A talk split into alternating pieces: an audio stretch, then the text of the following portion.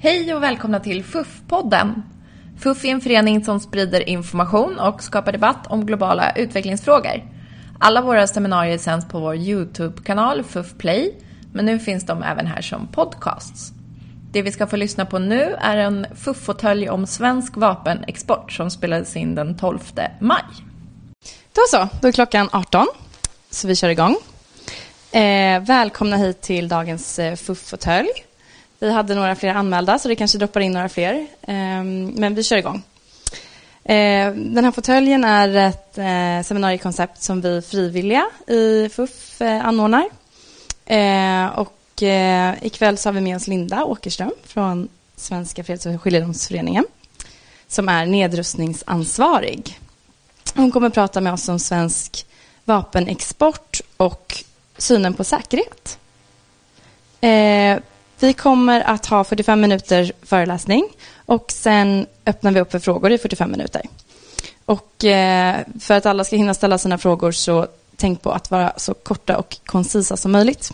Och då kommer vi även att skicka runt eh, mikrofonen eftersom att vi livestreamar den här. Då lämnar jag över till dig. Tack så mycket. Den här. Nej, jag har dubbla mikrofoner. Det känns väldigt mycket som att jag är en barnprogramledare nu som har ett bokprogram och att jag ska läsa någonting för er. Men det ska jag inte. Först och främst, eh, tack så mycket för att jag får komma hit. Ehm, jag tänkte förklara lite vad det innebär att vara nedrustningsansvarig. En inte helt eh, klar titel. Men det innebär att jag är politiskt sakkunnig och ansvarig för allt som Svenska Freds gör vad gäller vapen, kan man sammanfatta det som. Till 90 procent svensk vapenexport men också eh, nedrustning av minor, klustervapen, alla sådana framtida vapen som vi hoppas ska förbjudas någon gång i framtiden, till exempel autonoma robotar och så vidare.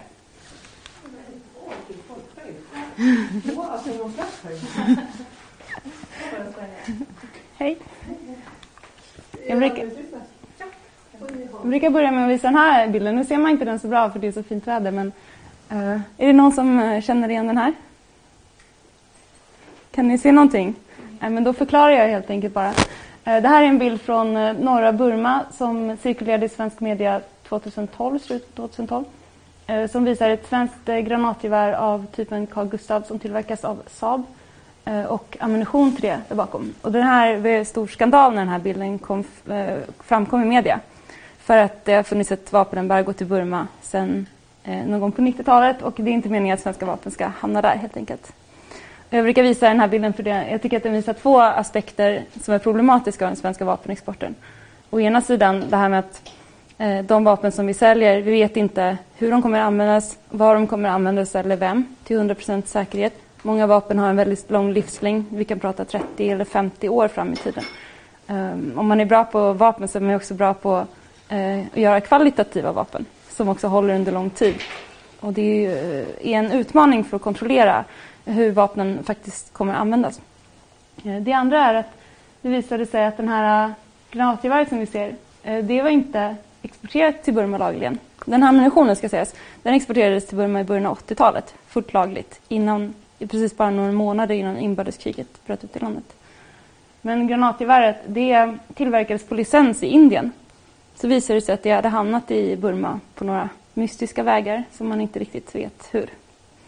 Alltså den ena aspekten är att vi inte kan kontrollera det liksom i tid, eh, var vapnen hamnar. Det andra är att vi inte kan kontrollera riktigt i rum var vapnet hamnar.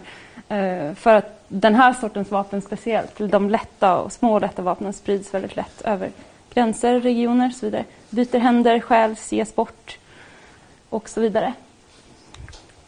Eh, något om Svenska Freds. Eh, hur många känner till Svenska Freds sedan tidigare? Alla, Åh, nästan i alla fall. Vad härligt. Ehm, vi är världens äldsta fredsorganisation, bildades 1883 och politiskt och religiöst obundna. 8500 medlemmar ungefär, lite utspridda. Ehm, vi arbetar också i Burma eh, och södra Kaukasus, men främst i Sverige för att påverka svensk politik. En slags gräv där du står-mentalitet och strategi har vi. Vi jobbar för demokrati, fredlig konflikthantering och nedrustning. Och Nobelpriset där, det är för att vår grundare KP Arnoldsson fick Nobelpriset 1908 för att ha medlat i konflikten mellan Sverige och Norge. Så därav skiljedomsföreningen. Vi tyckte den konflikten skulle lösas genom skiljedom och inte genom liksom, militära medel. Vi har också varit inblandade i Nobelpris vad gäller minkampanjen för att förbjuda minor till exempel. Eh, några saker vi har uppnått. Eh, vi var med att att eh, hindra Sveriges anskaffning av kärnvapen på 50 och 60-talet tillsammans med många andra fredsorganisationer. Eh, vi kämpade igenom rätten till vapenfri tjänst på 20-talet. Eh, vi avslöjade omfattande smugglingsaffärer av vapen, delar av det som kom att kallas Boforsaffären i mitten av 80-talet. Vi startade de svenska kampanjerna mot att förbjuda minor och mot att förbjuda klustervapen.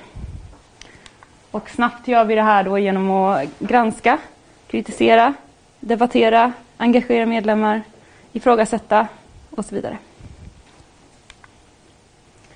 Om man går över till själva exporten då i ett lite bredare globalt perspektiv.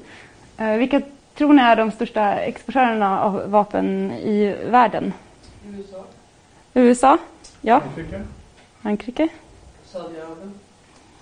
Inte exportörer, men eh, i den andra Israel. delen.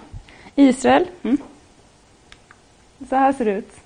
Det här är då siffror lite över tid för att få lite bättre eh, tillförlitlighet. Men USA eh, är då i topp. Ryssland, Kina, Tyskland, Frankrike, Storbritannien. Eh, och då ser ni att de permanenta medlemmarna i FNs säkerhetsråd är i, i topp i topplistan. Vad står procent? 2 procent. Sverige är på elfte plats i den här räkningen. Det är siffror från Sipri. Och står för 2 procent av den globala vapenhandelsmarknaden av stora konventionella vapensystem. Ska man säga. Vi har inte siffror som, som täcker liksom alla sorters vapensystem som säljs. Och hur ser det ut på andra sidan då? Vilka är de största importörerna?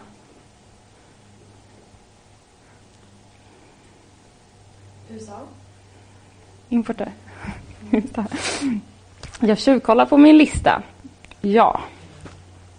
Saudiarabien hörde jag förut. Är med på den här listan. Några andra? Indien. Indien, absolut. Vi kollar. Indien är i topp på den här listan. Eh, förra året var Saudiarabien i topp, så det har hänt någonting eh, i, i liksom förskjutningen där. Men Kina, Förenade Arabemiraten, Pakistan, Australien, Turkiet, USA, Sydkorea, Singapore, Algeriet. Så oavsett vad man kan säga om de här olika så skillnaderna mellan länder på de här olika listorna så kan man ändå dra vissa slutsatser. Eh, Det är en större, um, en större andel rika demokratiska västländer i, på exportörslistan. Det är en större andel länder som har utmaningar vad gäller utveckling, demokrati, mänskliga rättigheter och så vidare eh, på importörslistan. Och det här säger ju lite sig självt. Ehm, om man har, eh, det som vapenhandeln drivs ju av eh, en vilja till att försvara sig emot, någonting. Och då är det såklart att de regionerna där det finns som väpnade konflikter eller inre oroligheter eller regionala konflikter och så, där är ju efterfrågan större helt enkelt. Och det kan man också se när man, när man eh, pratar med företagen eller ser företagens presentationer att de regioner som presenteras som framtidsmarknader det är också de regioner där man ser en störst upprustning. Ehm, och nu är det Mellanöstern, Nordafrika, en, en sån liksom region och också eh, Sydostasien, en annan där man ser liksom att eh, vapenköpen ehm, ökar, de militära investeringarna ökar i större utsträckning än i andra regioner. Jag var på ett seminarium i morse hos Saab där de presenterade ett nytt eh, radarsystem. Eh, där de också eh, hade en karta över ökonflikten mellan Japan, Sydkorea och Kina. Och då presenterade det som en möjlighet där man kunde använda det här nya hej, hej, radarsystemet som de presenterade. Så den, e, en, den enes liksom, utmaning, den andras affärsmöjlighet. Så kan man kanske presentera det. Ehm, så är 2% mycket eller lite? Ja, det är såklart relativt. Ja, det är ganska mycket. Det beror, liksom, det tycker jag beror liksom lite på om man jämför med och hur. Men eh, på Svenska Freds tar vi fram de här siffrorna om vapenexport per person i Sverige. Ehm, och då kan man se att Sverige ligger liksom i topp ehm, på den här listan av länder i världen som exporterar mest krigsmateriel vapensystem per person. Eh, Så 2011 så låg Sverige i topp.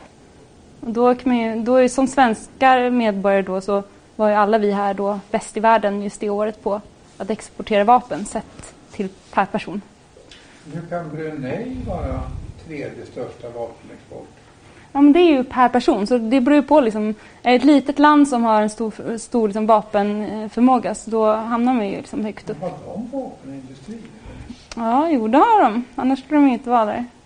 Men jag är inte någon expert på just Bruneis vapenindustri. så. Eh, man kan ifrågasätta de här siffrorna. Man kan, vad är för relevant att prata om det här överhuvudtaget? Huvudsaken är väl vilka vapen som hamnar var. Men jag tycker att det visar någonting om prioriteringarna i länderna. Eh, och också eh, Sverige är ett av de länder i världen som har möjlighet att producera en väldigt bred en bred portfölj eller vad man ska säga, av olika sorters vapensystem. Allt från liksom, eh, krigsflygplan ehm, eh, till eh, som handeldvapen på ett sätt som väldigt få andra länder har. Så 2015 exporterade vi för 7,6 eh, miljarder svenska kronor. Um, och även om det är en nedgång sedan då toppåret 2011 då vi exporterade nästan för 14 miljarder uh, Eh, så är det ändå dubbelt så mycket som i början av 2000-talet. Eh, så man kan se att vapenexporten ur ett längre perspektiv har ökat i Sverige. Eh, och det kan man hålla i tanken när man ser, kanske hör i media så här, nu har vi sålt för så och så mycket eller att man hör liksom enskilda år nämnas, att det går väldigt mycket upp och ner i de här siffrorna. Och det beror på om det är stora affärer som får väldigt stort utslag. Om vi säljer till exempel JAS Gripen till Brasilien som kommer få utslag i de här siffrorna väldigt snart Eh, så kommer det leda till en mycket, mycket större export än tidigare. Mm, vi sålde till 55 länder förra året eh, och det är också en ökning. Eh, det var 52 länder 2033 länder 1990-talet. Och om man ser ett längre perspektiv så ser det ut så här. Det här är alltså 1984 till 2015. Och då kan man se att i början av 2000-talet hände ju någonting ganska eh, dramatiskt med den här handeln. Så har ni några idéer om vad, vad som skulle ha kunnat påverka den här stora uppgången i början av 2000-talet?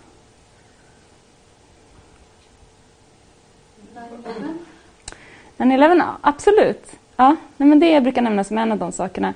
Liksom Irakkriget, eh, invasionen ökade efterfrågan väldigt mycket. Särskilda vapensystem utvecklades också specifikt för det kriget från Sveriges sida. Eh, så det är absolut eh, en sån sak. Någonting annat?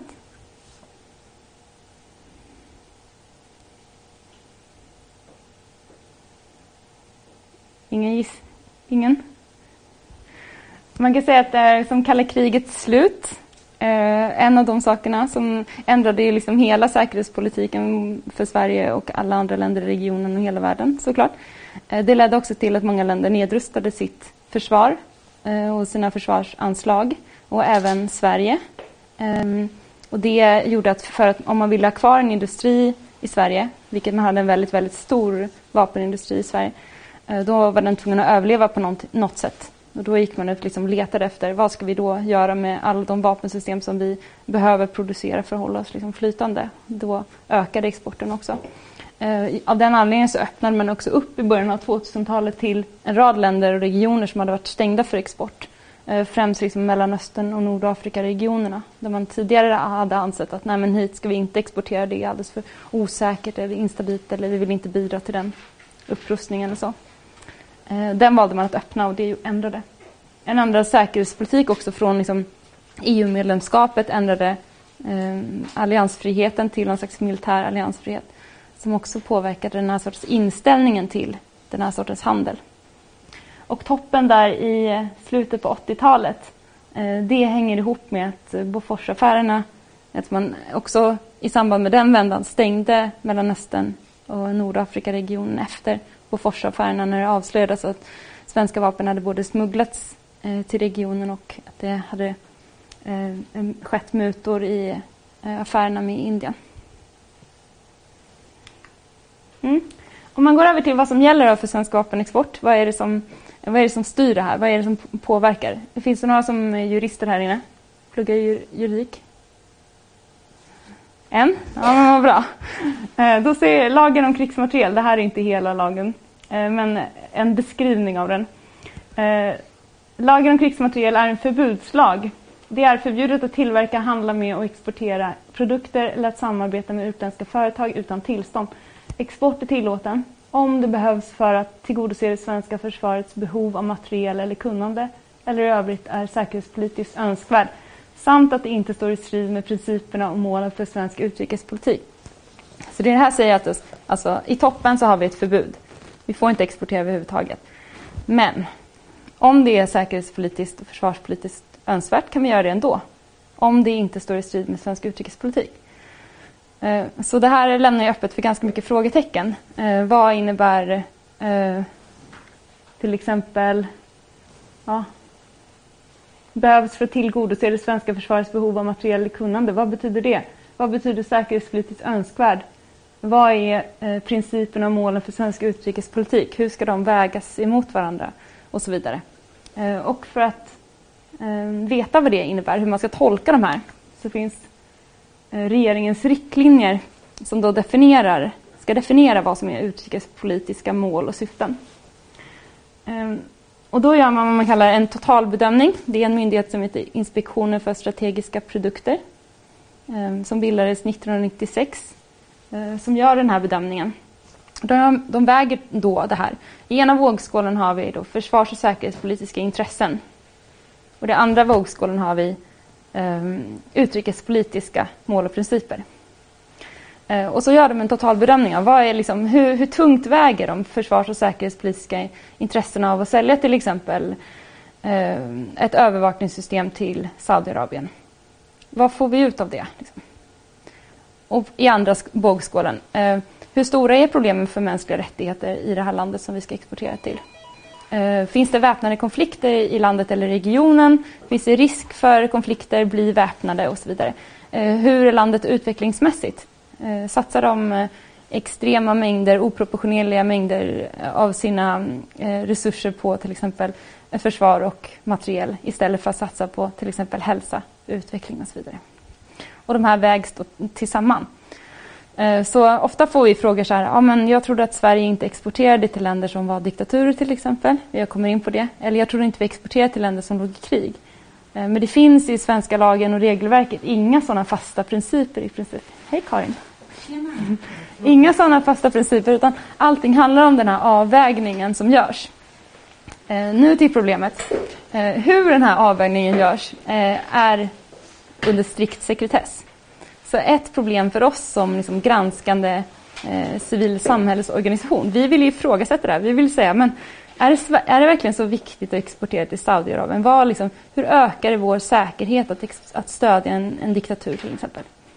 Eh, och vi vill säga, vilka källor har ni använt när ni har liksom bedömt kvinnors situation i Saudiarabien? Hur, hur kan ni inte anse att det är tillräckligt tungt vägande skäl? Men den här bedömningen det är en av de sakerna som vi inte har insyn i överhuvudtaget. Ehm, så ett av de målen som vi alltid upprepar är just att vi vill ha insyn i den här processen. Helt enkelt. Nej, alltså fram till 96 då var det regeringen själv som bestämde det här. Eller då var det en, fanns en särskild avdelning på UD ehm, och en krigsmaterielinspektör in, inne på UD som gjorde den här bedömningen. Och den här lagen och regelverket den är utformad eh, under den tiden som eh, den här uppgiften låg inne på, hos liksom, UD. Och det tycker jag förklarar ganska mycket för den är liksom inte lagstiftning riktigt eh, så som man är van att se en myndighets lagstiftning. Utan den är liksom mer ett liksom löst, lite politiskt vägledande dokument. För det är ju väldigt politiska avvägningar som det här handlar om. Det är just vems säkerhet handlar det här om? Vems är viktigast?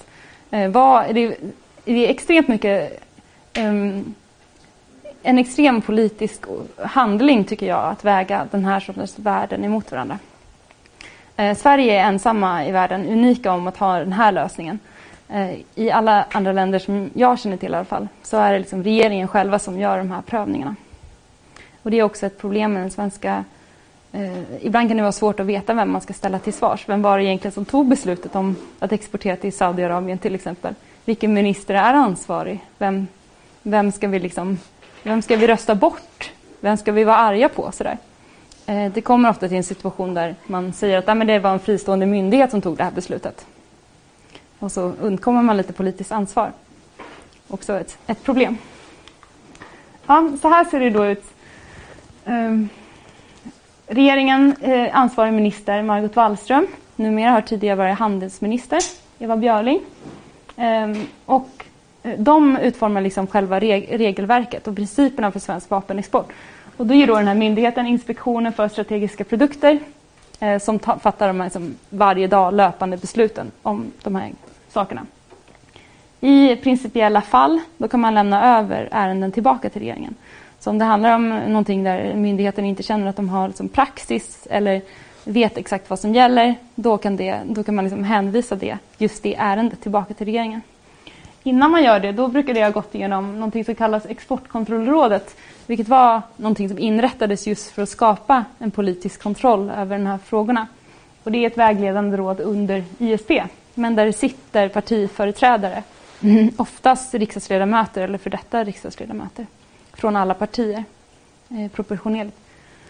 Och de, eh, med dem kan man, de kan till exempel kolla på eh, exportaffärer och ge sin, sitt utlåtande om man borde exportera eller inte. Men allt som de säger i Exportkontrollrådet är sekretessbelagt. Och de som sitter där får inte prata med till exempel sin egen partiledare eller någon annan om vad som diskuteras i det här rådet. Eh, man kan inte heller i efterhand se vem som har röstat eh, för eller emot en viss affär eller så. Eh, och det är också ett system som brukar liksom internationellt sett ses eh, väldigt... Eh, liksom, det, är ett intressant system helt enkelt. Ingen annan har den uppbyggnaden, löst det på det sättet.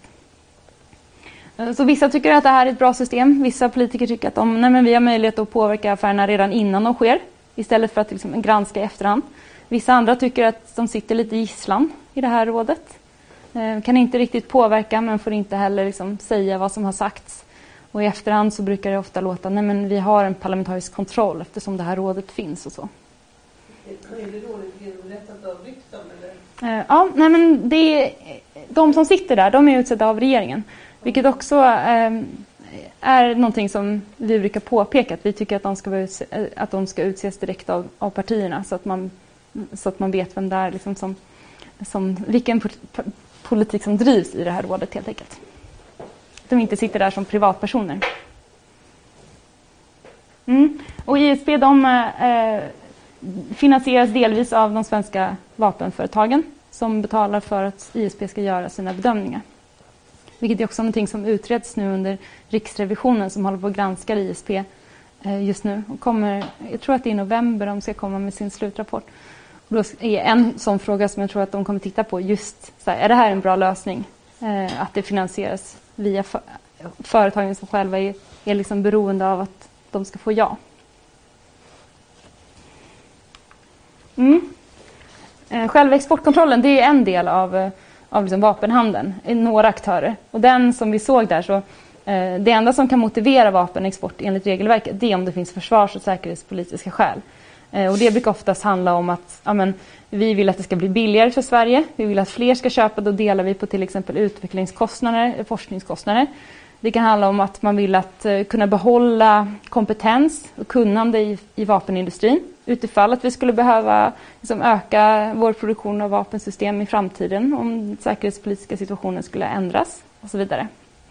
Eh, men man får inte enligt regelverket då sälja vapen för att skapa jobb i Sverige det som kallas näringspolitiska skäl. Eh, ofta i debatten tycker jag man hör politiker säga att Nej, men det här är så bra att vi säljer till exempel JAS till Brasilien för att eh, det skapar jobb i regionen och så vidare. Men enligt regelverket är det då inte tillåtet att göra det överhuvudtaget. Däremot finns det annat man kan göra av näringspolitiska skäl. Eh, och en annan del av handeln det är just liksom, ehm, det som handlar om att sälja in eh, vapensystem till olika länder. Eh, för det pågår en ganska Eh, febril aktivitet för att få olika länder att just köpa de svenska systemen över andra länders system. Eh, och ofta så handlar det liksom inte om eh, någon enkel affär där jag säljer någonting till dig och så får, liksom, så får jag pengar. Utan det handlar liksom om paketlösningar som ingår väldigt många andra saker också i. Det kan vara till exempel lån, eller det som kallas exportkrediter. Att man, att man hjälper företagen och försäkrar ifall någon inte skulle betala pengarna för vapensystemen. Eller att man lånar ut pengar till landet som ska köpa vapen från Sverige ehm, och på det sättet liksom underlätta för deras eh, affär, deras inre ekonomi. Ett sådant uppmärksammat fall är att Sverige har lånat ut pengar till Brasilien för köpet av JAS Gripen. Man har också lånat ut eh, en stor summa extra pengar för att Brasilien ska kunna köpa vapensystem till Gripen från andra länder än Sverige. Bland annat Israel och Sydafrika. Någonting som har diskuterats väldigt mycket. Och det har försvarats från politiskt håll med att nej, men det här är, är bra för att det skapar jobb och det är viktigt för liksom, den näringspolitiska utvecklingen i Sverige. Um, så Exportkreditnämnden, det är de som, försäk- liksom går i god för företags uh, försäljning av vapen utomlands. Också andra affärer ska sägas. Svensk Exportkredit är ett helt statligt bolag som lånar ut pengar till eh, bland annat då eh, kunder till svenska vapensystem. Eh, Försvarets materielverk ingår i exportstödet på så sätt att de kan hjälpa företag att sälja in sina vapensystem till exempel genom att åka och demonstrera svenska vapensystem utomlands eller på andra sätt agera liksom som den referenskund som den svenska staten kan vara för företagen när de vill sälja sina system. Andra bilder här. Ehm, Mikael Damberg, Sveriges eh, näringsminister, eh, är eh, alla, på alla sätt inblandad i den här sortens aktiviteter. Senast i, tror det var oktober förra året, var han i Saudiarabien med en näringsdelegation där bland annat Saab ingick. Um, och, liksom, och andra bilder här, kungahuset ibland inblandade. Till exempel kronprinsessan Victoria spelade en viktig roll i Saudi-affären för att sälja in den. Um, och The Real Group, en um, liksom, a cappella-körgrupp är den väl, eh, som var med och uppträdde när Sverige ville sälja vapensystem till Sydafrika på 90-talet. Det är inte helt ovanligt att, att liksom insäljningen av svenska vapensystem går hand i hand med insäljningen av liksom Sverige. Och då görs det ofta genom liksom kultur, olika kulturinsatser. Att man till exempel um, gör eh, um, Ungernåret, Polenveckan tror jag det finns någonting som heter. Sydafrikaveckan var en sån satsning. Um, när Sverige ville sälja JAS till Schweiz så hade man en lång plan på hur man skulle göra det. Uh, som gick väldigt mycket i samklang med att sälja in Sverige som nation. Så det var design, satsningar på svensk design, besök av kronprinsessan Victoria. Eh, det var rockkonsert med nordiska band. Det, eh, så ibland, eh, jag tycker det är en väldigt intressant aspekt av vapenhandeln ibland. När det går hand i hand med liksom att sälja in Sverige. Det blir som en reklamkampanj också för Sverige. Och Sydafrikaveckan var en typisk sån där man hade en stor konsert, ni har säkert hört om det allihop. Dr. Alban eh, uppträdde bland annat för en nästan tom, eh, tom publik, om man kan säga så. Tom arena. Mm. Nu till några kritiska aspekter av den här vapenhandeln som eh, vi som eh, organisation alltid brukar trycka på. Ehm, och vi kollar på regelverket hur det såg ut. Att väpnad konflikt mänskliga rättigheter, utveckling var några av de sakerna som man skulle ta hänsyn till när man gjorde den här totalbedömningen.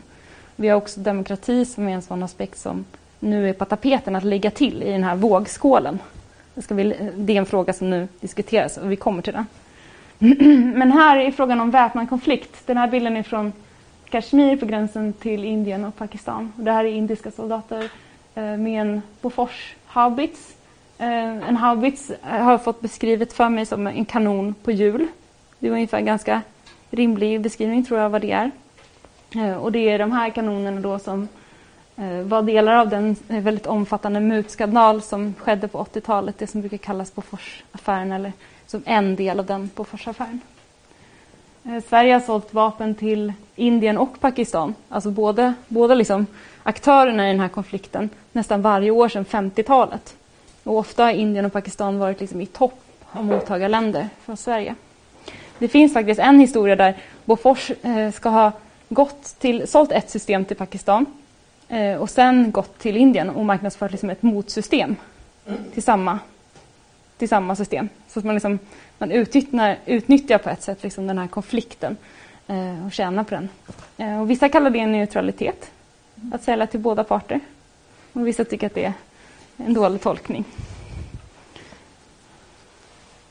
Ja, det här, Indien och Pakistan är inte de enda länderna i, i väpnad konflikt som Sverige har sålt till. Eh, eh, Sri Lanka, eh, svenska vapen har använts i en lång, lång rad konflikter. Irak, Afghanistan, Sri Lanka, eh, Burma såg vi och så vidare. Tillsammans med Uppsala universitet har vi tagit fram den här statistiken. Vi har liksom jämfört den svenska vapenexporten med deras databas för var det finns väpnad konflikt. Eh, och de här siffrorna är bara uppdaterade än så länge till 2013, men de kommer mer. Eh, så här kan man se att 2013 då så gick i värde eh, 46 procent av den svenska vapenexporten till länder som eh, var inblandade i väpnad konflikt. Och det är en, det är en stor, det är en hög summa. Å andra sidan, det är ganska självklart. För svenska vapen är ju inte som några andra vapen heller använda för, liksom, till för att inte användas, utan de är till för att användas. Länder köper vapensystem, De investerar i vapensystem av en anledning. Eh, men det man kan se också är att ehm, det har ökat väldigt mycket. År 2000 så gick bara 2,8 procent av den svenska vapenexporten till den här sortens länder. Ehm, så om ni kommer ihåg den här vågskålen. Eh, det man kan dra slutsatsen av är att den här försvars och säkerhetspolitiska vågskålen, den är, är, måste ju vara ganska tung. Om, om liksom 46 procent av vapenexporten går till den här sortens länder. Svenska vapen hamnar inte bara i väpnade konflikter för att vi exporterar dem till konflikterna. Och inte heller för att vi exporterar dem till länder som är aktiva i konflikterna. Utan vapen har en tendens att, att sprida sig, särskilt när det handlar om små och lätta vapen som lätt byter händer och byter sidor på gränser, byter aktörer och regioner och så vidare. Eh, och Sverige producerar till exempel den här Carl Gustaf-geväret som jag visade bild på i Burma. Eh, det är ett av de vapnen som Sverige har, liksom en av Sveriges storsäljande vapensystem. Ehm, och det har spridit sig på många olika platser. Ehm, ofta får vi och andra reda på var svenska vapen finns genom som Youtube-klipp eller foton eller no, eh, den, den sortens information. För det här finns ju inte i någon slags statistik. Ehm, så det här är bilder från bland annat Syrien, eh, Libyen och Somalia eh, där rebeller har använt Carl Gustaf-gevär som kanske har stulits från soldater, Eh, stulits från förråd, eh, givits bort, tappats bort, jag vet inte.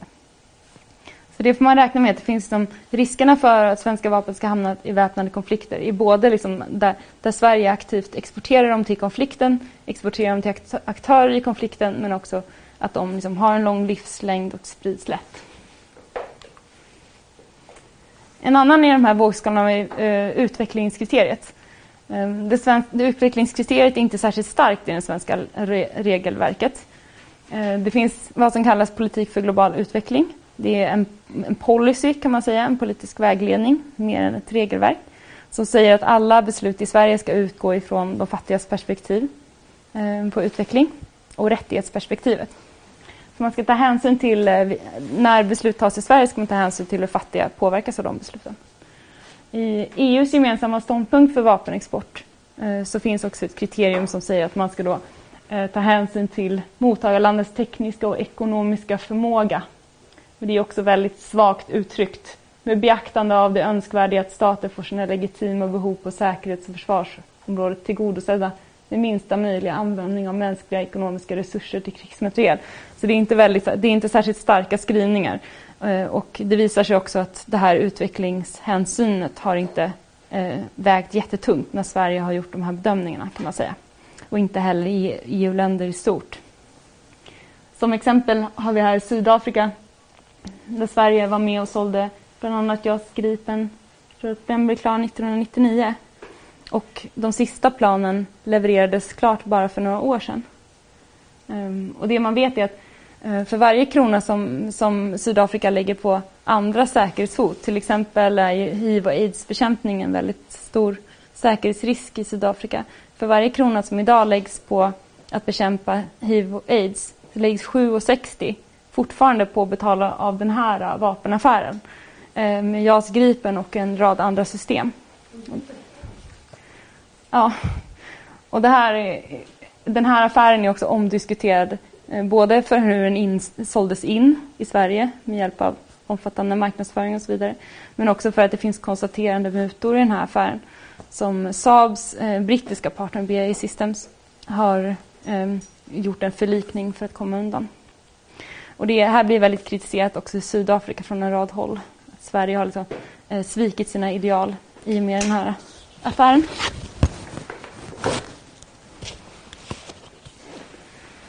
Ehm, känner ni igen de här?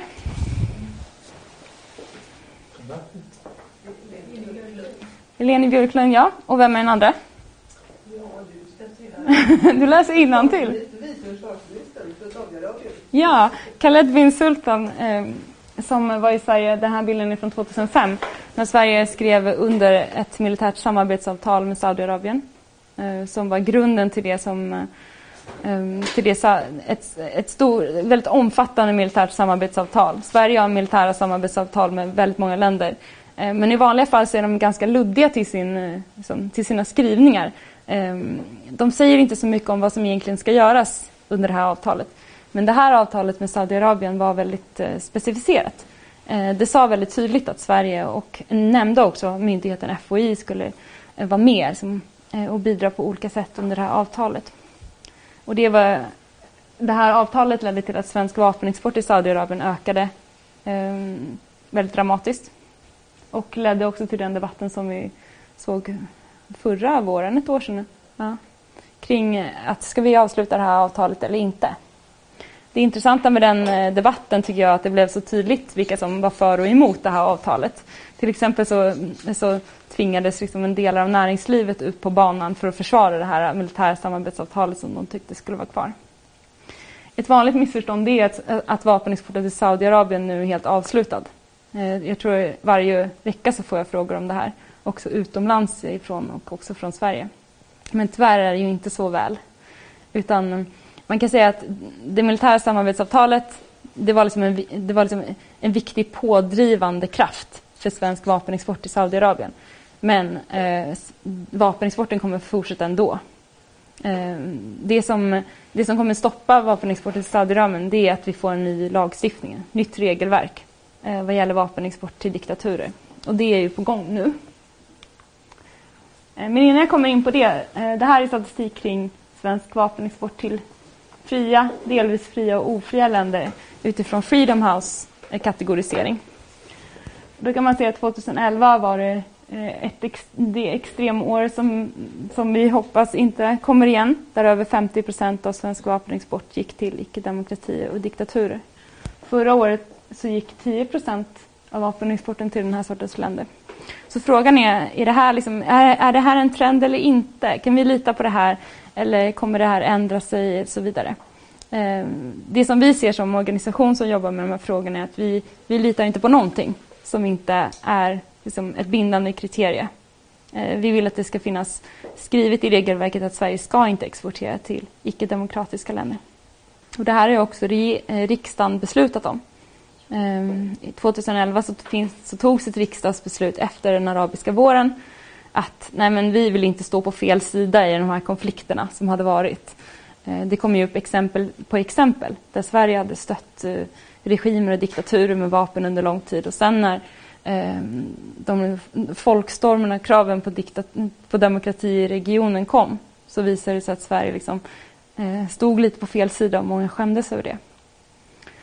Eh, Den Saudi-skandal som sen kom där FOI var inblandad i en planerad vapenfabrik i Saudiarabien ledde till en politisk diskussion eh, som ni säkert kommer ihåg kring att vi faktiskt liksom ska ändra regelverket nu. Men sen dess har det då skett en utredning men vi återstår att se om det blir någon ny lagstiftning. Eh, den här utredningen som tillsattes hette Krigsmaterielexportöversynskommittén, eh, förkortas KEX. Det var en parlamentarisk utredning eh, som arbetade fram till juni förra året. Den, för, den försenades två- under två omgångar och nu så är det Utrikesdepartementet som sitter och ska liksom, ta hela den här utredningens arbete och eh, liksom presentera en proposition som riksdagen ska rösta om. Eh, det sägs våren, sommaren nästa år. Kan, kan bli senare också, men det är det senaste som jag har hört. Eh, Den här utredningen fick kritik då från, från flera håll. Eh, Man kan säga att den utsattes liksom från höger och vänster av kritik. Och från oss i fredsrörelsen så var ju vår kritik så här, nej men, eh, i den här vågskålen så föreslog Eh, den här utredningen att det, man ska fortfarande göra en avvägning.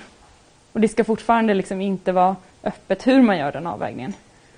Och det litar inte vi riktigt på, utan vi vill att det ska vara liksom ett skarpt demokratikriterium som säger att nej men det här ska inte ske.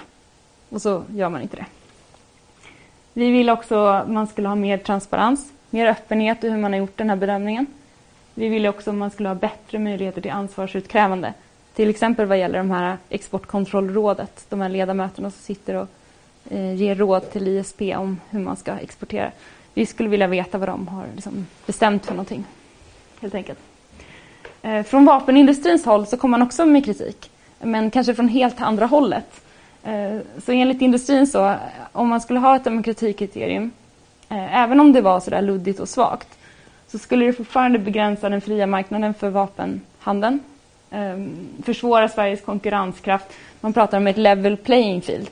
Man vill liksom ha samma regler för alla. Eh, och det kan man ju förstå utifrån marknadens liksom, om man är ett vapenföretag i Sverige så vill man såklart inte ha striktare regler än, än vapenföretag i USA. Eh, men eh, det är en annan, ett annat liksom, sorts hänsyn helt enkelt. Ja, så det återstår att se hur, vad liksom den här utredningen kommer landa i för någonting. Om vi kommer få ett förslag på nytt regelverk, lagstiftning, hur det kommer se ut och sen hur det kommer tillämpas. Det är liksom vårt arbete som fredsorganisation. Eh, och alla andras också, att, eh, som bevakar det eh, och se vad var det som hände egentligen. Och i den här statistiken, hur kommer liksom nästa sta tio staplar se ut? För det är det som avgör om det, var liksom, om det är ett effektivt regelverk eller inte. Och så, och man hör hela tiden att Sverige har en restriktiv vapenhandel. För oss så eh, definitionen av restriktiv det är om det blir ett restriktivt resultat helt enkelt. Eh, så kommer Sverige sluta sälja vapen till diktaturer och icke-demokratier, ehm, då är, då, då är det ett bra resultat. Eh, om inte, eh, så är det inte det. Mm? Är jag i tid? Ja, precis i tid. Men perfekt. Vad bra. Tusen tack. Då öppnar vi upp för frågor från publiken.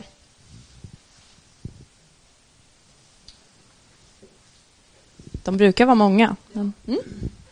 Varsågod. Dessvärre lite sent, så du kanske presenterade dig och eh, innan jag kom eh, och vad ni gör. Liksom, annars undrar jag, är, är ert syfte att eh, få mer insyn eller försöka avskaffa vår vapenexport? Eh, jag berättade lite om organisationen innan, men jag, kan, jag, var inte riktigt tydlig på vad vi egentligen ville med vapenexporten. Jag kan ta det. Svenska Freds ehm, eh, vision och mål, det är ju en värld utan, utan vapenhandel. Och vi skulle gärna se att Sverige av, avskaffade sin vapenexport helt och hållet. Det är vår vision och framtidsdröm. Liksom. Ehm, men på vägen dit så ser vi vissa sorts export som vi tycker är extra problematisk. Och det är då vapenexporten till diktaturer och icke-demokratier vapenexport till länder som, som allvarligt kränker mänskliga rättigheter. Vapenexport till länder i väpnad konflikt eller som riskerar att hamna i väpnad konflikt. Och vapenexport till länder som har stora utvecklingsbehov. Där liksom säkerhetshoten för befolkningen ser helt annorlunda ut än att de behöver liksom extra, eh, nya kanoner eller krigsflygplan. Eh, där det handlar om kanske rätten till hälsa, sanitet, ut, utbildning och andra utvecklingsfrågor. Eh, så det är de sakerna vi, vi vill liksom avskaffa först och sen tänker vi då tar vi det därifrån. Vi börjar avskaffa den sortens vapenhandel så får vi se vad som finns kvar sen och vad som är liksom problematiskt med det då. Svarar det på frågan? Finns det någon framgångssaga? Mm, men, um, eh, vi var till exempel väldigt aktiva i att avsluta det här militära samarbetsavtalet med Saudiarabien. Det är ju en på ett sätt en framgångssaga. Om du minns den här statistiken där det fanns en, liksom, en, ett berg på 80-talet och sen gick det ner. Där var ju Svenska Freds en av dem eh, som debatterade allra kraftigast emot den exporten under den tiden. Eh, och var med också och bevakade, tog fram den här sortens statistik. Eh, för den finns inte någon, liksom, det finns ingen offentlig statistik på de här siffrorna utan det måste, man, det måste vi som organisation ta fram för att visa hur det ser ut. Ehm, så det är ju absolut framgångssagor. Och sen är, som lobbyister deltar vi varje dag i möten med, med, regeringen och UD och med myndigheter för att försöka få dem att förändra sitt beteende. Så bjuder de in er till möten eller liksom banka på sig att Ja men båda, båda. Jag tror att på, på ett sätt så vill de ju ha en dialog med civila samhället för att kunna säga också att det är förankrat, vissa frågor. Eh, vissa frågor kanske vi har kompetens som de behöver. eh, ta del av. Och på vissa andra frågor så måste vi banka på dörren och kanske tjata om samma saker om och om igen och så. Så det beror på. Karin? Mm. Kanske? Ja, hej. Tack så jättemycket. Intressant att lyssna på dig, Linda. Jag heter Karin Olofsson. Jag är generalsekreterare för en organisation som heter Parlamentarikerforum för lätta vapenfrågor. Vi samlar parlamentariker över partigränser från hela världen för att jobba för att minska och förebygga väpnat våld, små lätta vapen eh, förorsakat våld. Eh, jag tänkte utifrån det du har berättat och det ni jobbar med, hur ser du på det och era målsättningar länkat till den här eh, nya, nya Agenda 2030, alltså FNs eh, globala agenda för hållbar utveckling. Vi från vårt håll jobbar, fokuserar på det nu och försöker länka till vad det innebär för parlamentarikers roll i global utveckling. Men det skulle vara intressant att höra lite grann hur du ser på den agendan utifrån er horisont. Och Karin är en av de som brukar sitta i de här mötena tillsammans med mig. Ehm, eh, och Kajsa har ju också gjort det tidigare ehm, och försökt påverka just politiker och myndigheter i de här frågorna. Så Nej, men jag, jag, tycker att det är jätteintressant att eh, med Agenda 2030 så det här mål 16 som handlar om att förebygga väpnad konflikt eller, eh, är ju på ett sätt så första gången som jag tycker att man på ett tydligt sätt har sett liksom, utvecklingsfrågorna och liksom, väp, väpnad konfliktfrågorna eller förebygga väpnat våld, att de liksom får, får umgås i samma rum.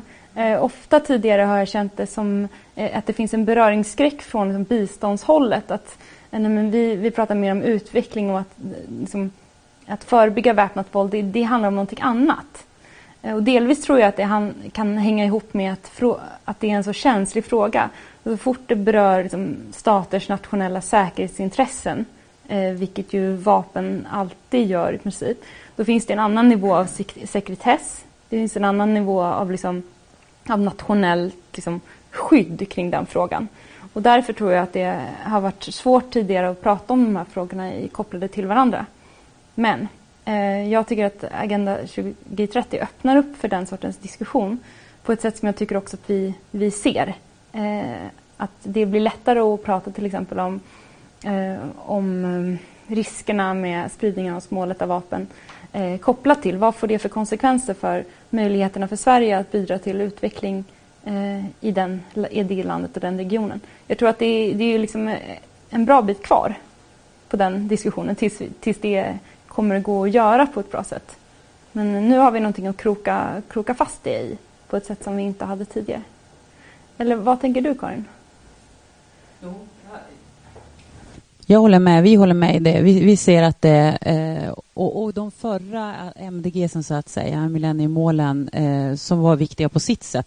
Absolut det är viktigt med det ramverket, men det våra parlamentarikermedlemmar och, och vi som organisation konstaterade då var att det fanns en avsaknad i det ramverket utav fred och säkerhetsfrågor och mänsklig säkerhet och ha med de utmaningarna på något sätt. För vi vet ju av statistik och studier att till exempel om, om jag tittar på, på, på illegal spridning av smålätta vapen, att det innebär ett stort utvecklingshinder för många människor runt om i världen. Det vet vi.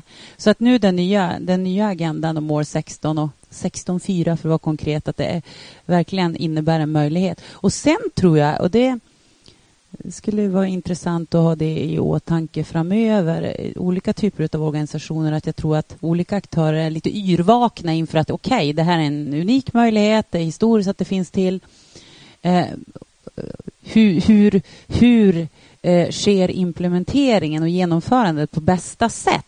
Vad, vad, vad, vad, vad kan det vara det mest effektiva och det bästa sättet liksom att genomföra det så att det verkligen får genomslag och innebär en global hållbar utveckling och förändring för människor. Det är ju det som är... Men vi, vi tar oss an det och på olika sätt ska vi jobba med, med våra parlamentariker kopplat till det. Och de är väldigt intresserade av det. Så det är en stor möjlighet, absolut.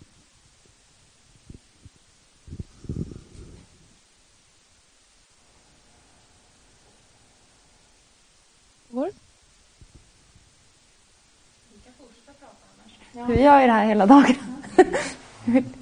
Men kanske någon annan aspekt? Någon som tänkte på något nytt som de inte hade tänkt på tidigare eller, eller kom något som en förvåning Eller kände ni till? Sverige både och hela tiden. Det är liksom, hur, hur uppfattas det av andra länder? Det här, jaha, både och, både och. Det, det är liksom ingen konsekvens i det, utan det är liksom, jaha, nu exporterar vi lite där och så är det bra, vi får exportera lite där och så kan vi säga att det är en fri stat där. Och, alltså, det är ingen logik i det tycker jag. Det är liksom bara innerst inne att vi ska tjäna pengar på det. Och befrämja vår vapen, eh, liksom vårt kun, tekniska kunnande i landet och trots allt ändå tjäna på det. Det är Men det- absolut det finns liksom en- inkonsekvent tycker jag, hela skiten. Ja, Ja, men ja, alltså, ja. Jag, jag håller ju med dig där. Ja. Tycker ju också att det är inkonsekvent hela skiten. Men eh, det finns ju verkligen en eh, spänning mellan olika saker. Man vill ju liksom göra allting, allting, sam, allting samtidigt. Det Eh, det här, Pakistan åt ena hållet och Indien åt andra hållet. Va? Försvarssystem å ena landet och eh, eh, attacksystem eller vad var det liksom i Pakistan och försvar i- ja, i Indien då eller tvärtom eller hur det var du berättade. Det är liksom, jaha, då är det neutralt. Då är det väl lika bra att vi inte exporterar någonting alls då i så fall. Så hade ingen någonting. Det är väl till och med bättre? Va? Det är väl till och med bättre att inte, att inte exportera någonting Ja men självklart, det är, det är hysteriskt alltihopa tycker jag. Inte tyvärr över gränsen. Nej, För att ta liksom hur det uppfattas eh, internationellt så är det är ju många journalister som, eh, när vi hjälper journalister med underlag och, och research och så, så är det den vanligaste vinkeln liksom, internationellt sett, det är att man liksom tycker att det är, eh, att det liksom är liksom lite härligt att få sätta dit Sverige för något.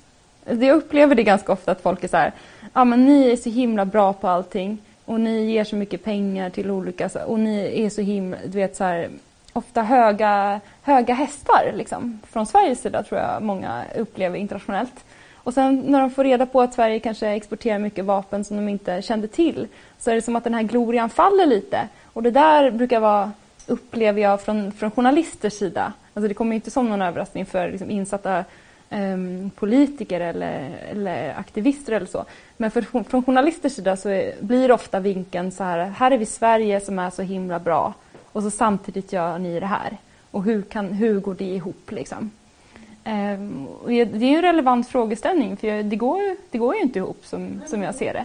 Eh, så det är väl, jätteinter- det är väl jättebra att man, att man väcker den frågan. Liksom. Och jag tänker att vår roll från Svenska Freds eh, mycket är det där eh, att förklara hur, varf, hur går det inte ihop? Alltså vad är, i- är det i det här systemet som, som inte går ihop? Och om man vill påverka det här systemet, var ska man påverka någonstans? Eh, vad är det mest effektiva? Vilk, vilk, vem gör vad? Vilken myndighet är det som styr och sådär. Eh, så vi lägger mycket tid på att, liksom, eh, att hjälpa journalister ofta, Eh, eller studenter eller andra som, som vill liksom studera vidare eller som vill skriva, film, skriva filmmanus eller tv-seriemanus eller böcker eller så. Eh, som, för att driva den här frågan framåt på något sätt. För jag tror inte att om det är oförståeligt, då kan man inte heller ta sig an någon slags eh, känsla om att förändra. Utan man måste förstå vad är det i det här systemet, hur funkar det här systemet och vad är det i det som vi skulle kunna förändra. Först då kan man ha någon politisk drivkraft framåt tror jag. Men, men tycker du att gör några framsteg? Alltså nu har vi verkligen fått folk att fatta. Eller det är lika trögt som för 20 år sedan. inte med de här frågorna för 20 år sedan. Men eh, ja, jag upplever nu eh, att det finns en större... Jag upplever inte lika ofta nu när jag föreläser som för i alla fall åtta år sedan att folk blir förvånade eh, på samma sätt. Då upplevde jag ofta att folk så här, hade ingen aning om att, det var, att vi höll på med det här överhuvudtaget. Och nu tycker jag oftare i alla fall att eh, folk brukar inte vara lika förvånade. Sen kanske man blir förvånad om man lär sig nya saker om hur systemet funkar eller, eller så. Eh, Men in, inte så förvånad över att Sverige exporterar vapen. Eller vad säger ni? Visste ni om att Sverige exporterade vapen? Det visste ni om? Och i den utsträckningen som vi gör. Sådär. Ja. Ja, det, kom, det finns inga nya siffror eh, för förra året. Ja, precis. Jag ska hitta den här. Det? Är ju skandal bara det liksom. Ja. precis. Bara det, och så ska vi liksom vara något fredsbefrämjande, bla bla bla land? Men jag tänker om vi gör några framsteg så tänker jag att fredsarbete handlar mycket om så här, inte så mycket om att genomföra bra idéer. Ibland handlar det om det och då är det ju utmärkt. Men ganska ofta handlar det om att bara försöka eh, liksom, vad ska man säga, förhindra dåliga idéer. Som på den här succélistan som vi hade här, att vi har förhindrat Sveriges anskaffning av, av kärnvapen till exempel. Vi har, förhindrat, vi har genomfört eh, rätten till vapenfri tjänst. Vi har alltså förhindrat att människor ska tvingas att göra militärtjänstgöring. Vi har för, liksom förhindrat Sveriges eh, eh, innehav av klustervapen. Det handlar mycket liksom om att motverka något. Så jag tänker även de dagarna som vi inte får några så här stor, där det känns som någon aha-upplevelse av vad vi har skapat fred idag. Då kan jag också känna att hur skulle det vara om ingen satt där och tjatade liksom, och ingen knackade på dörren och så. För det är så fredsarbete är mycket, ganska mycket tjat. Liksom. Koka kaffe och slicka kuvert och, och, och tjata och vara liksom ganska o, obekväm i många sammanhang.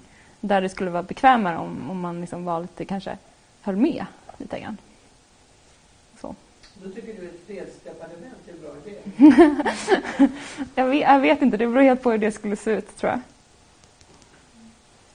Ja. Jag undrar bara, vad är Svenska Freds högsta prioritering just nu, eller liksom största frågan som ni ser det? Gud, vilken bra fråga.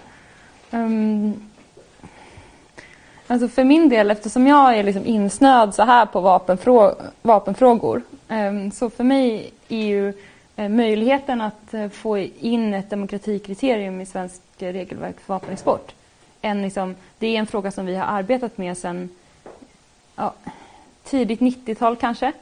Häromdagen så hittade jag eh, en text som vi hade skrivit eh, eh, åt en, liksom, till en politiker i mitten av 90-talet. Och den såg ut ungefär som någonting som jag skulle kunna skriva idag. Det är samma argumentation, det är samma problematik. Så, så här, en lång tids tjat har utmynnat i det här. Med hjälp av lite olika mediaskandaler och sånt. Eh, så för oss lyckas vi få in ett demokratikriterium som gör skillnad i regelverket. Så då, det är ju en, en seger verkligen för alla, inte bara för Svenska Freds utan för alla organisationer som har jobbat för det under lång tid. Så det är absolut eh, en prioritering. Eh, sen vad som händer liksom på de andra avdelningarna, det är, det är många saker som vi vill kämpa för såklart. Ehm, alltså värdlandsstödsavtalet med NATO Sveriges NATO-debatt är en fråga som vi också är väldigt aktiva inom. Ehm, så den 25 maj är det väl nu sagt ska riksdagen rösta om värdlandsstödsavtal med NATO. Röst, riksdagen ska rösta om ett värdlandsstödsavtal med NATO om Sverige ska ingå ett avtal som gör det lättare för Sverige att ta emot eh, militärt, militärt stöd eller liksom samarbeta med NATO på olika sätt konkret på svenskt territorium. Och vad säger Svenska Freds? Ja, men Svenska Freds tycker det är en superdålig idé. Ehm, så vi har arbetat väldigt länge med att försöka både få upp den här frågan på dagordningen överhuvudtaget och sen försöka informera om vad, vad det här avtalet innebär, vad det finns för risker med det eh, och så vidare. Ehm, så det är väl, det är väl liksom kanske de mest liksom medialt aktuella grejerna.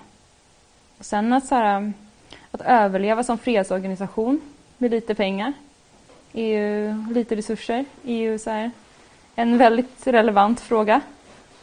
Ehm, och sen deltar vi i många internationella projekt också som har sina liksom, utmaningar men det är ju på, uh, på gräsrotsnivå liksom, mer. Mm. Ni var 8 500 läste fel? Vad sa du? Vi var 8 500 medlemmar. Ja. Har ni haft ert årsmöte för i år? Det är och, någon gång i juni, mitten av juni, kommer vi välja en ny ordförande också. Om det är någon som känner sig Vem som är nu, eller vem ska avgå? suttit åtta år som ordförande. Eh, nej, hon, eh, det ska komma en ny ordförande. Hon avgår. Och vem ska komma istället? Det är inte, säkert, det är inte klart än. Så vi kan, Avdelningen är hemlig. eh, ja, de är hemliga. Jag tror att vi kommer få reda på vem som är nog, liksom deras förslag om ett, en vecka ungefär.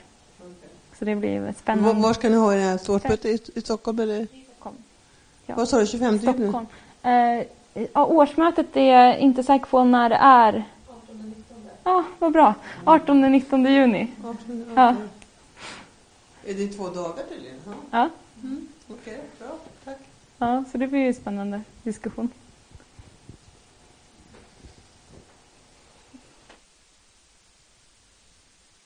exakt hur skulle ni vilja att ett den skulle se ut och tillämpas? Alltså skulle ni helst från Svenska Freds sida eh, liksom vilja se ett totalt eller ett absolut exportförbud till länder som så att säga inte är klassificerade som fria då? Um, det är en lång diskussion eftersom det svenska regelverket är liksom den här lagen å ena sidan och så regelverket å andra sidan. Ehm, och problemet är om man stoppar in för många kriterier i lagen. Det finns liksom vissa länder som har all, alla sina kriterier inskrivna i lagen. Och Det kan leda till en situation där företagen kan överpröva eh, licensbeslut. Eh, och att det går till domstol och, do, och det leder till att företag får rätt att exportera. Och En sån situation vill vi ju inte ha. Eh, så då skulle vi hellre vilja att, liksom, eh, att man ändrar på regelverket som det ser ut och gör det tydligare. Eh, så som det är formulerat nu så står det att Sverige bör inte exportera till länder som till exempel grovt och omfattande kränker mänskliga rättigheter. Och så, om man kan uttrycka sig så här, om, vi hade liksom, om den, om den eh, formuleringen hade tolkats strikt, då hade vi inte behövt en diskussion om demokratikriterium överhuvudtaget.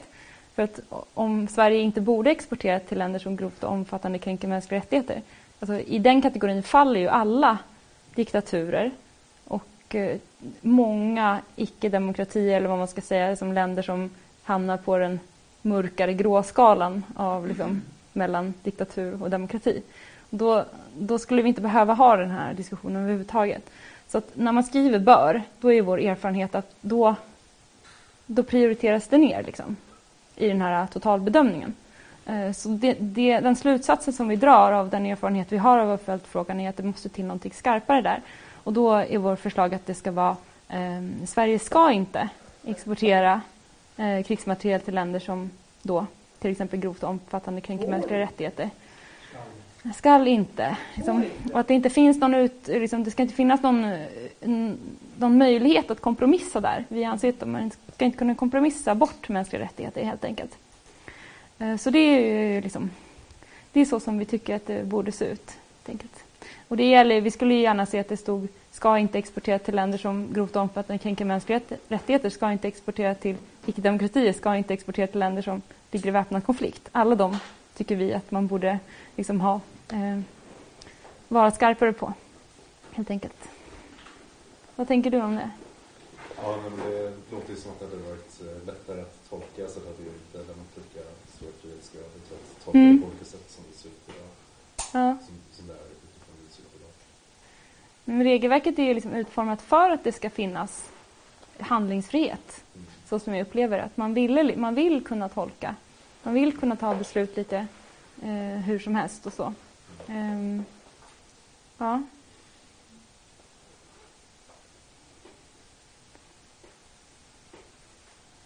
Någon annan som tänker någonting?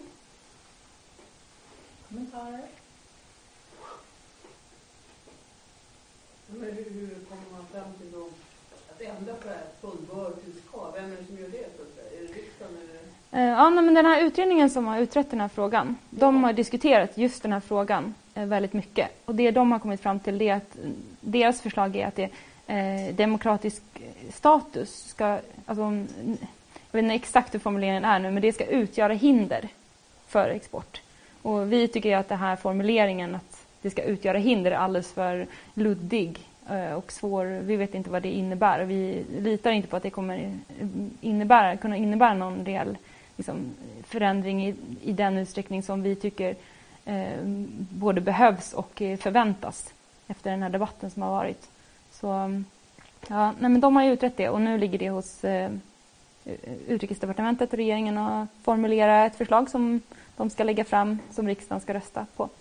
Så det kommer ju liksom, eh, sättas på sin spets eh, nästa år i vår, vår eller sommar tidigast. Ja, men utredningen den har ju redan presenterat sitt förslag. Så de har ju presenterat det här att utgöra hinder som formulering eh, och lite andra förslag. Eh, och sen har det lämnats över liksom, till regeringen så de är klara med sitt uppdrag. Så nu är det regeringen som sitter och formulerar.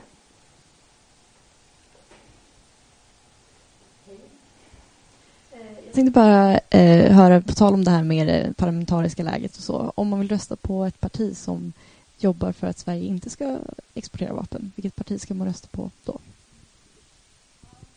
Mm. inför varje val så försöker Svenska Freds göra vapenexporten till valfråga. Det har hittills inte gått jättebra. Men vi har, vi har försökt på olika sätt att liksom, eh, just låta folk få veta vad partier står för. Och kanske ännu viktigare vad personer står för. För i den här frågan så tycker jag att det kan skilja sig väldigt mycket inom partierna. Eh, mellan de som kanske stödjer mer näringspolitiska intressen och de som är liksom mer för kanske mänskliga, liksom, sätta mänskliga rättigheter först och så. Um, så jag tror det lättaste är, vi gjorde en, um, ett projekt inför förra valet som heter Vapenvalet som man kan kolla på. Det finns en hemsida, vapenvalet.se, där man, vi går igenom vad alla partierna säger i sina partidokument vad gäller vapenexport, vad de har lovat, vad det finns för någonting som binder dem liksom till olika åsikter. Och sen eh, öppnade vi också upp för att politiker skulle kunna gå in och svara på en enkät vad de konkret tycker. Tycker de det ska vara demokratikriterium? Tycker de att man ska få exportera för att eh, skapa jobb i Sverige? Och så vidare. Eh, så då kan man gå in där och kolla. Det är fortfarande liksom relevant att göra det. Och så får vi se hur vi gör till nästa, liksom, till nästa omgång val. Hur vi ska liksom hantera frågan. Men det är många som, det är många som frågar just eh, vad gäller det. Visst. Ja.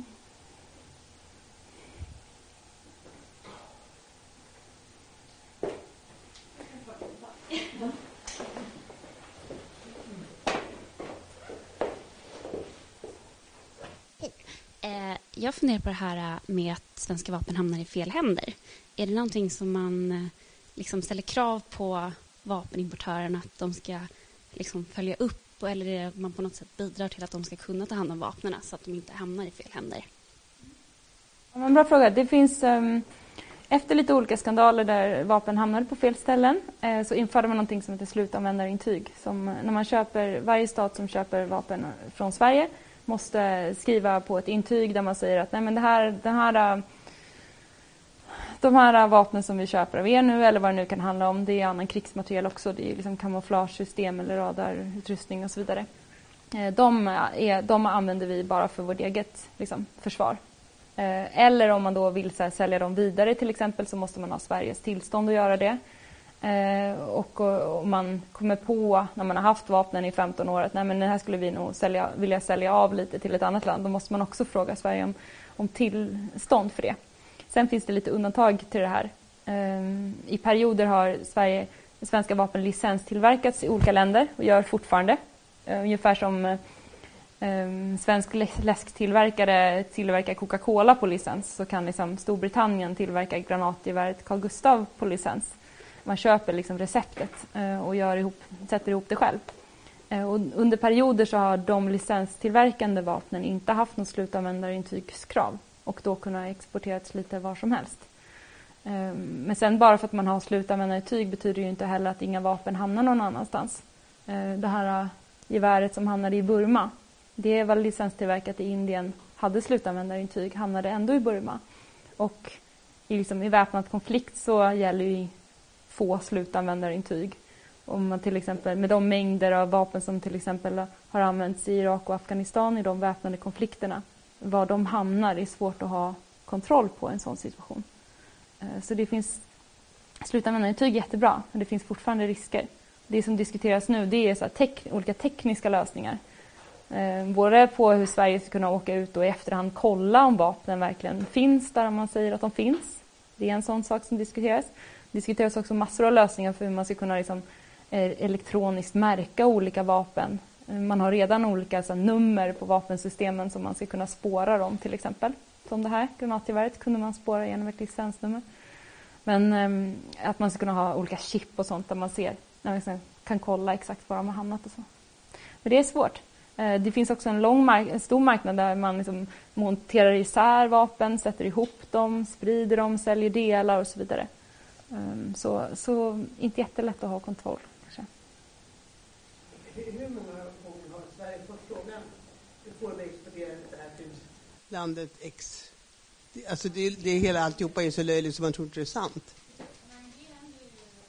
Det händer ju ofta att Sverige får den frågan. Exakt hur ofta vet jag inte. Nej, det får ni inte. Och då, de gör inte det. Nej, men Sverige en prövning enligt samma sätt som man gör en prövning eh, vad gäller svenska riktlinjer. Ja. Um, Ja, och ibland kommer man fram till ja och ibland, och ibland nej. Liksom. Och, nej. Och då gör de ingenting där borta i det landet som frågar. Ehm. De låter lag, sina lager ligga där då. Jag skulle, om Sverige säger nej tror jag inte att man säljer dem vidare nej. Jag har svårt att tro att man skulle riskera den liksom, handelsrelationen med Sverige, att man säljer vidare vapensystem emot svensk, svenska regeringen har sagt eller svenska myndigheter har sagt nej. Det tror jag inte. Men däremot kan det ju vara stor press på svenska eh, myndigheter att säga ja till en sån export om det är en viktig kund och så. Um, det är en annan fråga. Vad, vad tycker ni om det på Svenska Freds? Om vilken... Att man frågar Sverige och Sverige svarar och det blir resultat. Nej, men jag tror väl, det är väl jättebra att de frågar och att det finns ett sådant system. Problemet är väl så här, hur gör man bedömningen? Om man gör som, med en strikt bedömning så skulle det ju vara bra. Men det är inte en strikt bedömning, då är det ju inte bra. Tyvärr har vi lite insyn i det, exakt hur den här bedömningen görs. Så det är ju en sån sak som vi verkligen skulle vilja veta mer om helt enkelt. Likaså då om de säger att ja, men vi monterar isär det här, kan vi exportera den här delen och, eller kan vi använda den här delen? Vad, liksom, vad blir det för någonting för svar på den frågan? Ja, nej, men jag, jag, kan inte svara på det riktigt eftersom vi inte vet hur, det hur de, exakt hur den här sortens ansökningar går till eller vad de svarar och sådär. Men jag utgår ifrån att de gör en prövning på samma sätt som när, man när de ska exportera svenska vapen till något annat ställe. Mm. Men en sån sak som komplicerar frågan just nu, eh, liksom mer och mer, det är eh, att det blir mer och mer samarbete vad gäller delar. Alltså det är svårt att säga att det finns några svenska vapensystem överhuvudtaget. Alltså så mycket som två tredjedelar av Gripen är internationella delar av de stora delarna. Sen också små delar som kan vara internationella. Eh, och Sverige, svenska vapenföretag bidrar med delar till andra eh, vapensystem runt om i världen eh, och då gäller andra sorters kontroll. Eh, så det är en sån sak som eh, ökar liksom problemen med att se till och att vapen inte hamnar i fel ställen eller eh, enligt andra principer än vad Sverige skulle vilja. Eh, så det är någonting som jag tror kommer bli ännu mer liksom, diskuterat framöver. Eh, hur man ska upprätthålla en kontroll eh, i den situationen. Mm. I, innan vi slutar så vill jag säga också att det finns ett nyhetsbrev om vapenexport som Svenska Freds eh, skickade ut ungefär en gång Eh, varje månad eller varannan månad om man vill hålla koll på så, vad, vad händer i svenska debatten vad gäller svensk vapenexport. Eh, så, så gör vi nyhetsgranskningen åt er om ni vill. Så då kan ni skriva upp er där bara. Så finns det lite information också i vår medlemstidning om man är intresserad av det. Står om NATO, världens största tal bland annat. Den. Ja. Det är ingen annan som har någon fråga eller fundering? Ja? men den här regeringen mot den föregående alliansregeringen? Så har det varit mycket av en process tiden där det varit, eh, Eh, man vill liksom göra parlamentariska uppgörelser på det här området. Eh, man vill man liksom inte att den här sortens frågor ska avgöras från regering till regering utan här vill man liksom ha syn över hela eh, fältet. Och därför har den här frågan väldigt mycket, man har hänvisat till den här utredningen hela tiden. Jag tycker att ehm, ehm, ja, det uppsagda samarbetsavtalet med Saudiarabien var en jättepositiv del. Så det var en bra steg av den nuvarande regeringen. Eh, sen tycker jag att nuvarande regeringen, man ser en förändring i attityden mot civila samhället till exempel. Det är mycket mer öppet eh, och mycket mer liksom att man söker kanske input från oss. Kanske ibland mer än vad vi har tid med. Eh, men det är en, en större liksom, en, en ökad vilja till dialog helt enkelt, tycker jag absolut.